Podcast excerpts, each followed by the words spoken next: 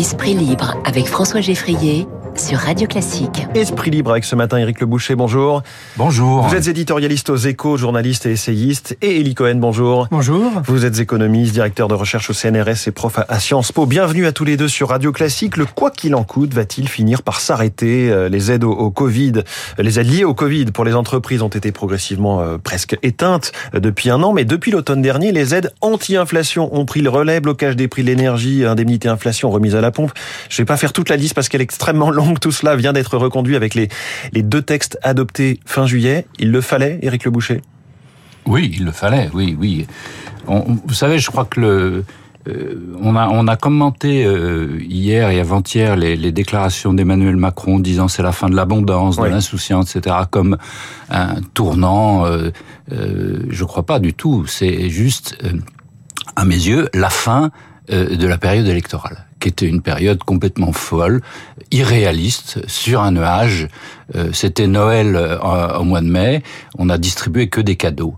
Euh, et donc c'était une, une campagne électorale qui était irréaliste. Donc on maintenant je peux, Emmanuel Macron n'a pas participé à cette a participé à cette campagne. il a il a dû lui-même faire des cadeaux parce que l'ambiance était au cadeau. Et ben voilà, maintenant c'est fini, donc euh, on retourne à la réalité, c'est-à-dire, euh, hélas, euh, au taux d'intérêt qui monte, à l'inflation qui monte, à la dette, à, au risque et, et, à un véritable changement de civilisation. Il a raison là-dessus. Sur, il va falloir investir beaucoup, donc consommer moins. Hum. Eli Cohen, il le fallait ces investissements, 20 milliards quand même. Hein, donc la fin de la fête. Ah à mon avis, il le fallait vraiment. Et pour s'en rendre compte, il suffit de regarder ce qui se passe au Royaume-Uni. Euh, si vous voulez, au Royaume-Uni, la facture moyenne du ménage britannique en énergie a triplé. Vous imaginez ce que ça veut dire euh, en France si on avait annoncé que la facture d'électricité ou de gaz hum. individuel reçu comme ça bah, chacun, Chaque personne qui vous écoute est en train de penser à sa facture et au chiffre. triplé. Et elle a triplé parce que, en fait, les prix bruts du gaz et de l'électricité ont décuplé. Oui. Décuplé. Donc déjà, elle n'a pas été complètement répercutée. Voilà. Non, non, en France, ça n'a pas été répercuté du tout. Mais oui. Donc euh, quand vous avez un plafonnement de votre facture d'électricité à plus 4% et que vous avez des subventions euh, de 30 centimes euh, quand vous prenez de l'essence, etc., ça veut dire simplement la chose suivante. En France, on a fait le choix d'épargner les consommateurs en les habituant progressivement à un changement de monde. Parce que bien entendu, là où je suis d'accord avec Eric, c'est que ça va finir. C'est-à-dire qu'on a un dispositif dont on sait qu'il va s'éteindre d'ici la fin de l'année, et donc on peut annoncer à nos auditeurs qu'il y aura une hausse de l'électricité et du gaz, alors pas dans les proportions euh, britanniques. Mais c'est toute la question. Ce, ce bouclier euh, sur l'électricité, plus 4%, alors que les prix euh, en, vrai sur les marchés ont augmenté bien plus que ça. Ça aurait dû être plus 44%, nous avait dit le, régulateur, voilà. au plus 4. La question va se reposer en février. Est-ce qu'il faudra reconduire ce blocage des prix de l'électricité Non, non, non. Comment non, il va y avoir une sortie progressive, c'est-à-dire qu'on va augmenter progressivement les prix de l'électricité. Quand vous dites progressivement, vous pensez sur deux ans, sur Oh, je ne sais pas, je suis pas dans les petits hmm. papiers du gouvernement. Ça sera un arbitrage budgétaire euh, et un arbitrage social.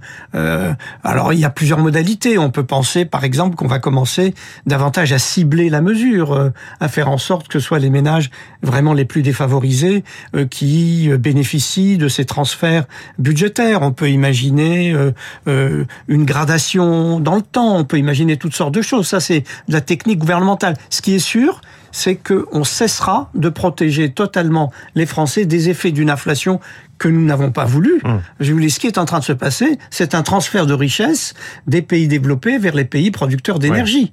Et ça, d'une manière ou d'une autre, il faudra le payer. Éric Le Boucher, Eli Cohen nous parle d'aides qui seraient plus ciblées. Pourquoi est-ce qu'on ne l'a pas fait jusqu'à présent? Oh bah ça c'est euh, un tort à mon avis. On aurait dû. Euh, il faut voilà. C'était là aussi de la politique? le sujet, oui, c'est de la politique. Le sujet, c'est de euh, évidemment d'amortir le choc quand il est trop brutal. Aucun, aucun gouvernement ne peut euh, ne pas le faire, disons, et en même temps de préparer les esprits au temps qui vient. le temps qui vient, c'est de l'énergie chère. C'est évident pour limiter le CO2, il faut que l'énergie soit plus chère. Donc euh, c'est là où c'est difficile entre le, le, court terme et le long terme, débat compliqué connu. Et mais aujourd'hui, maintenant, il faut préparer les esprits vraiment à un changement, un basculement, comme a dit euh, Macron, je trouve qu'il a raison. Et donc, euh, il faut expliquer aux gens que l'énergie va coûter plus cher, que le pouvoir d'achat miraculeusement se préserver, etc., et même augmenter. Eh bien non, eh bien non, le pouvoir d'achat c'est pas une valeur absolue. Ce qui va être une valeur absolue, c'est de préparer la France et l'Europe au temps qui vient et temps, au temps qui viennent même pluriel.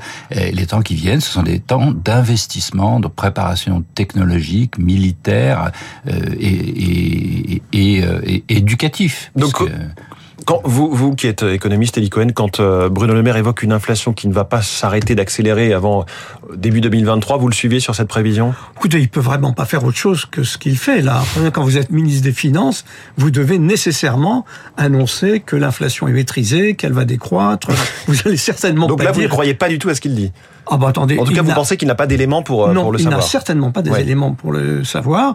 Euh, Il suffit de voir, si vous voulez, ce qui est en train de se passer actuellement. L'inflation dans l'eurozone est à 8%. Notre objectif, c'est 2%. Euh, autour de nous, euh, dans les pays baltes, la hausse des prix est de 20%. Euh, au Royaume-Uni, il y a Citigroup qui a annoncé l'autre jour que l'inflation serait de 18% au début de l'année au Royaume-Uni. Je veux dire, personne n'en sait rien.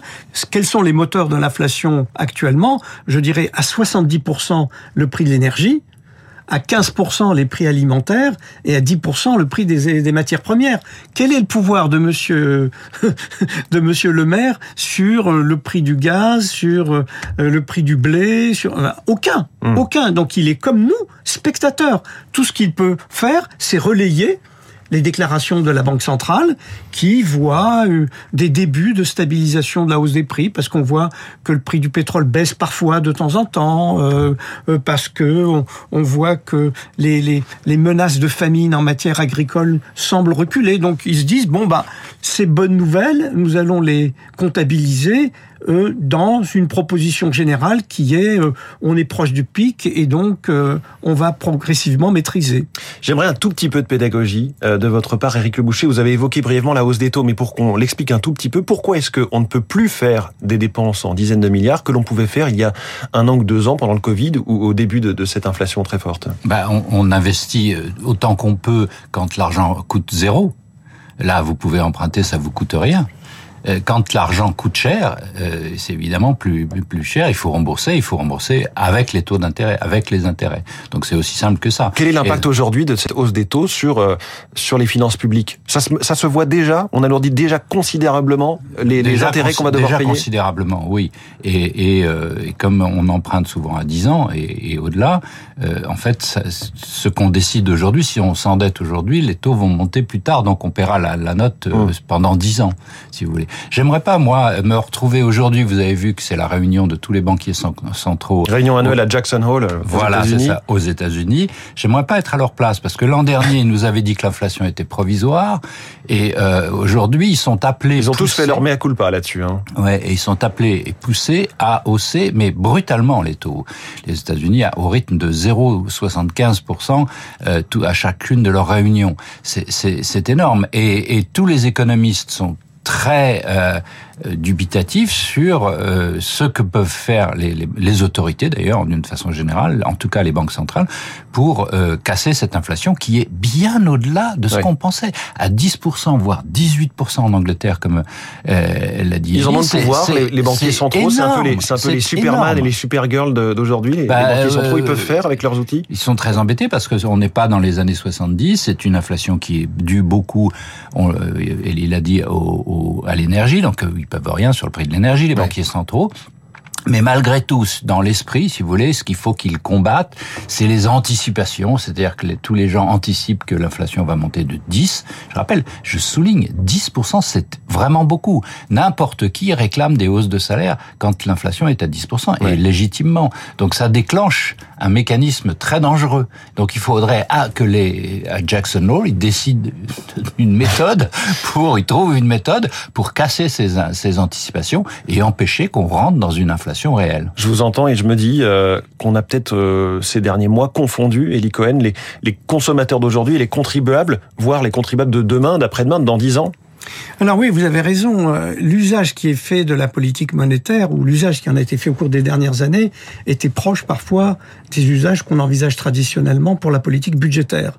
C'est-à-dire qu'on a confondu un peu les outils, mais il faut dire que les, banquiers centraux, je dirais, ils sont un peu paumés. C'est-à-dire qu'on a épongé les dépenses avec euh, l'arme de la politique monétaire. Grâce à Madame Lagarde, on a pu financer les dépenses de Covid et de Voilà, exactement. -dire les, les, les, autorités monétaires, ils ont un outil euh, qui est la politique monétaire, qui est la politique des taux, et la politique des taux, c'est conçu quand l'inflation est un phénomène monétaire pour refroidir la demande, par exemple, et ça a très bien marché. Mais ce qu'on vient de dire, c'est que l'inflation actuelle est une inflation qui est due à un choc d'offres, et un choc d'offres durable et un choc d'offres qui en plus porte sur euh, des biens, euh, euh, l'énergie et les biens alimentaires que d'habitude on essaye d'écarter du calcul de l'inflation parce que trop volatile, trop mobile, trop incertain. Et qu'est-ce que vous voulez faire comme politique monétaire pour traiter des déséquilibres d'offres et pour traiter parfois c'est ça que, à quoi on est en train d'assister, des déséquilibres d'offres aggravés par une politique de demande inadaptée. Je pense par exemple à l'ampleur de la relance aux États-Unis. Et donc vous avez, c'est le double mal, si vous voulez. Vous devez combattre une hausse de l'inflation que vous ne pouvez pas maîtriser et que vous aggravez en fait par la politique de soutien de la demande euh, que vous mettez en place. Donc, bah, il y a là, il y a eu une conclusion différente qui a été tirée de part des taux de l'Atlantique. Comme ça vient d'être dit, aux États-Unis, on utilise l'arme des taux massivement en pensant terrasser l'inflation en, en, Europe, Madame Lagarde n'a pas sorti encore l'arme des taux parce que elle a peur d'autre chose. C'est qu'elle a peur, en fait, de, des divergences au sein de la zone euro et de la renaissance. Entre l'Allemagne, la Grèce, la France, la renaissance de la dette italienne, de la crise de la dette italienne. Donc elle avance très précautionneusement et donc l'objectif euh, d'un taux d'inflation proche de 2% mais inférieur à 2% par les outils de la politique monétaire. Euh, quand vous craignez les déséquilibres européens et la reprise de la crise de la dette italienne c'est pas du tout évident. Alors je vais poser la question à beaucoup d'euros, je ne sais pas combien, mais est-ce que avec toutes ces dépenses à payer et, et cette euh, et cette le fait d'emprunter de l'argent qui nous coûte plus cher, est-ce que Éric Le Boucher, les impôts pourraient bouger? Le gouvernement euh, et la ligne d'Emmanuel Macron depuis cinq ans, c'est de ne pas les augmenter et même d'en supprimer certains. Mais est-ce que la CSG, la TVA, l'impôt sur le revenu peuvent être augmentés pour financer ces dépenses Je crois que Emmanuel Macron s'est engagé à aucune hausse d'impôts. Je crois que cette, cette promesse-là, il la tiendra. Mais par exemple, quand on voit que la suppression de la redevance audiovisuelle, hein, la contribution à l'audiovisuel public, cette taxe disparaît, elle sera financée, euh, les, les, les chaînes de France Télévisions, Radio France seront financées par la TVA la TVA, il faut l'augmenter peut-être ou, ou imaginer qu'on va plus consommer, ce qui n'est pas évident. Non, pas la TVA, certainement pas la TVA. S'il y a un impôt euh, qui est lourd à manier, ne serait-ce que parce que euh, vous savez que c'est réglé au niveau européen, c'est-à-dire si on devait faire bouger les taux, il faudrait qu'on demande une autorisation spécifique au niveau européen. En plus, la TVA, c'est un impôt très visible euh, et très traumatisant. Il est perçu comme... est considéré comme injuste puisqu'il touche au même... Voilà, il est perçu, il est considéré comme injuste, ce qui n'est pas le cas parce que c'est un impôt sur la consommation à large base. Et mais il est très impopulaire en tout cas. Donc mmh. euh, on n'utilisera certainement pas cet outil. Non, je crois que beaucoup plus simplement, euh, on va rentrer dans une discipline budgétaire qui n'ose pas dire son nom, mais progressive. C'est-à-dire qu'on va fermer progressivement les robinets qui étaient ouverts euh, de manière indue ou due, mais pour une période limitée. Et puis on accoutumera progressivement les Français à un changement de mode de vie. Je vous signale quand même que compte tenu déjà de l'ampleur de la hausse des prix, les Français perdent déjà en pouvoir d'achat. Il n'y a pas d'indexation. On a, on a rompu avec euh, les mécanismes d'indexation automatique depuis 1983. Mmh. Et donc, les Français perdent du pouvoir d'achat. On a annoncé à grand son de trompette que le livret A allait passer euh, à, 2%. Bah, à 2%, quand vous avez une hausse des prix qui est annoncée officiellement au moment où je vous parle à 6,1% et qui finira plus haut euh, d'ici la fin de l'année, ça veut dire que d'ores et déjà, on a planifié une perte du pouvoir d'achat de l'épargne. Seul le SMIC a une forme d'indexation, mais un petit peu avec un petit peu avec retard. Un mot sur la transition écologique, puisque là finalement les, mauvaises nouvelles volent en escadrille. Euh, on est dans des sorties de crise avec le Covid qui a, considérablement alourdi la facture, avec euh, cette crise en Ukraine, avec la Chine aussi qui se qui s'ouvre et qui se referme avec le Covid. Tout ça fait monter les prix, mais la vraie inflation à terme, Eric Le Boucher, c'est la transition écologique, même si euh, la paix arrivait dans le monde. Pas seulement. Hein. Il y a malheureusement il y a d'autres facteurs. Il y a le la préservation de la planète. Donc l'économie carbonée, c'était pas cher. On avait trouvé des moyens pour ne pas la faire chère. Donc l'économie décarbonée, on n'a pas encore les moyens pour la faire pas chère. Donc c'est ça la transition. Mais ce sera forcément plus cher, même à très long terme on sera dans un monde qui coûte beaucoup plus cher. Bah, je pense aussi, oui, pour pour euh, faire de la meilleure euh, nourriture, ça coûtera plus cher. Je, je crois que c'est indubitable. Elie Cohen, vous êtes d'accord la, transition écologique, c'est vraiment euh, le monstre qui arrive en termes de hausse des prix.